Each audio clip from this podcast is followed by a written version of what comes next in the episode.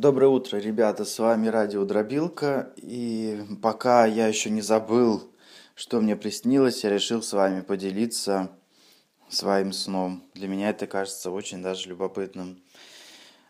Все, что я рассказываю, это сон. В реальности ничего такого не было. Итак, значит, я живу где-то где-то в России, где-то в глубинке, где-то в Сибири, и однажды встретил фотографию, на этой фотографии яркий солнечный день. Сфотографированы люди, а, три человека, которые стоят возле такой красивой а, стены, покрашенной в желтый цвет. И в этой стене проход такой очень симпатичный, узкий, узкая дверь, отделанная каким-то натуральным камнем. И люди стоят возле этой двери, ожидая кого-то или чего-то, неизвестно. Мне просто очень нравится желтый цвет, мой любимый цвет, и всегда яркие такие желтые детали, интерьеры или что, еще что-то, я обращаю внимание на это. Меня это привлекает.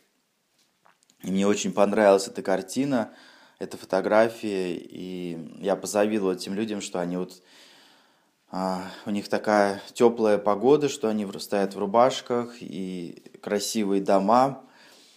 И все так замечательно, и никуда не торопятся. И как бы забылось. И проходит э, продолжительное время моей жизни, и я приезжаю жить в какую-то страну, и во сне это совершенно не говорится какая-то страна, ну какая-то теплая э, европейская, может быть, страна, может быть, это и европейская, может быть, это Куба или Аргентина, это все что угодно, но это по климату теплая страна, и это не Россия точно.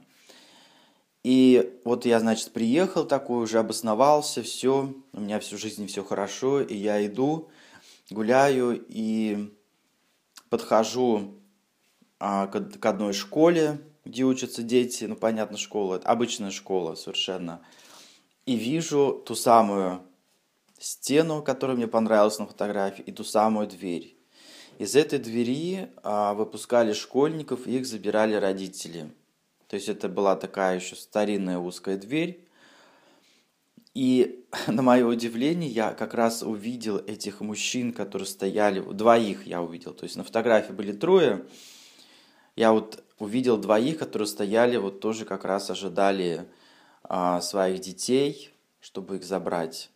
И для меня это было настолько потрясающе, что, что я даже во сне был удивлен, насколько, насколько вот так все совпало, что именно вот в этом городе я оказался, в этой стране, и даже увидел тех самых э, мужчин, которых видел на фотографии.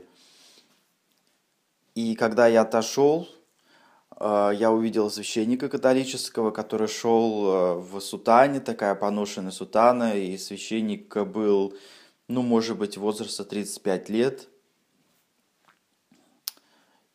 У него были кудрявые волосы, он был белым по расе. Тут я, конечно, уже не понимаю, в чем какой символизм, что, почему мне это приснилось, я даже об этом никогда не думал.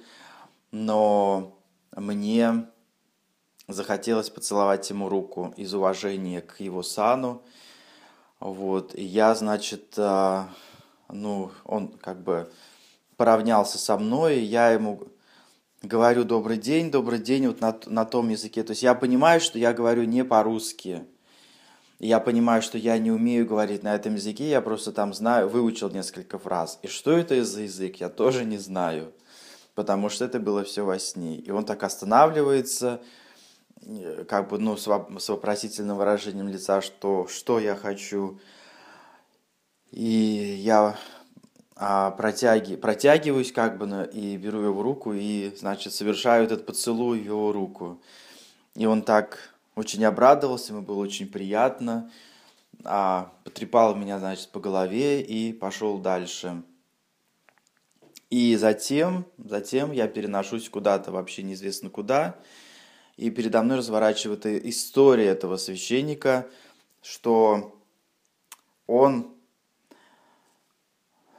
хотел быть фотографом. То есть ему очень нравится фотографировать, он видит красоту мира, и у него всегда было желание запечатлеть, запечатлеть вот эту вот красоту. Но у него не было денег на фотоаппарат. То есть все-таки это была какая-то бедная страна. Может быть, страна Латинской Америки. И потом, значит, он просто ходил, смотрел, наблюдал, видел какие-то э, кадры и думал, что вот здесь бы он сделал фотографию, здесь бы он вот с этого момента он сфотографировал. И затем этот э, священник умирает и уходит в небеса, и в небесах его ждет огромная галерея с его фотографиями, и он как бы я там оказался, но он меня не видит. То есть он ходит а, между этими фотографиями, которые висят в таких больших золоченых рамах. Они висят просто в воздухе, ни на чем не крепятся. И он на них смотрит. И я подхожу к одной фотографии, и какое чудо, я вижу сам себя на этой фотографии. То есть он меня сфотографировал мысленно своим взором, сфотографировал и запечатлел. И я, значит, вот в этой золоченой раме тоже вишу. Настолько потрясающие вот такие детали, что мне просто захотелось их сохранить, потому что потом я просто к вечеру я уже смогу за, могу забыть этот сон и просто не запишу его к себе в дневник. И на этом моменте я уже проснулся. И добавлю еще короткую историю уже из реальной жизни. Когда я жил в Сибири, Э, в одном книжном магазине я увидел такой ежедневник, такой широкий. Мне понравилась его обложка. Там было нарисовано, значит, э, такая река, какой-то город, красивые здания на, э, на фоне этой, значит, реки. И парусная суденушка. Ну, как-то вот мне очень так понравилось, зацепила эта картина. Я, значит, купил этот ежедневник и просто поставил у себя на письменном столе, и так он у меня стоял просто. Это, очень нравилась эта картина. Прошли годы, и я приехал в Петербург. Впервые в жизни я приехал в Петербург. Это был январь, я шел по городу, и а, просто как гром, громом пораженный остановился. Я увидел как раз то самое место, была набережная Фонтанки – увидел, увидел то самое место, узнал по зданиям, которые были изображены на, на том самом рисунке. Оказывается, это был Петербург, и это была река Фонтанка.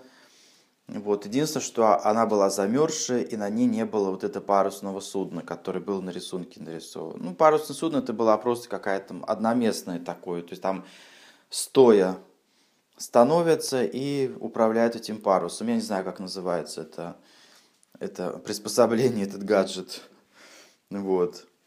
Я так стоял, просто смотрел и не мог поверить, что вот мне очень нравилось это место, и удивительным образом я попал именно. То есть я просто бесцельно гулял по Петербургу в январе. Все удивлялись, что, что, что там гулять, на что там смотреть. Погода ужасная, там то снег метет, то ветер – но э, тогда Петербург был для меня просто каким-то образцом красоты, изящности.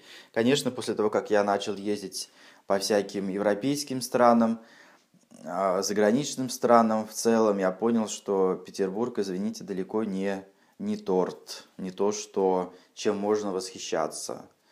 Нужно его приводить в порядок, и тогда, тогда еще, может быть, да, восхищаться можно. Ну, сейчас меня в Петербург уже не тянет, тем более я там был и не раз был, и зимой, и летом.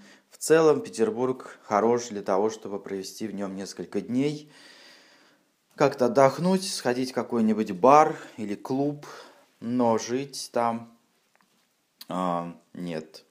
Ну, конечно, богатая история этого города, прекрасные классики жили там, и можно побывать в их музеях, квартирах, где они жили, пройтись по тем улицам, где они ходили, и, и изучить кровавую историю революции, если есть такое желание, чтобы знать историю нашей страны.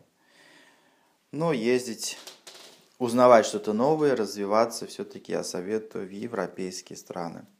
Ну, как-то вот на такой минорной ноте заканчиваю утренний подкаст. Если у вас есть какие-то интересные сны, вы всегда можете их написать мне на почту. Всего вам хорошего, друзья мои.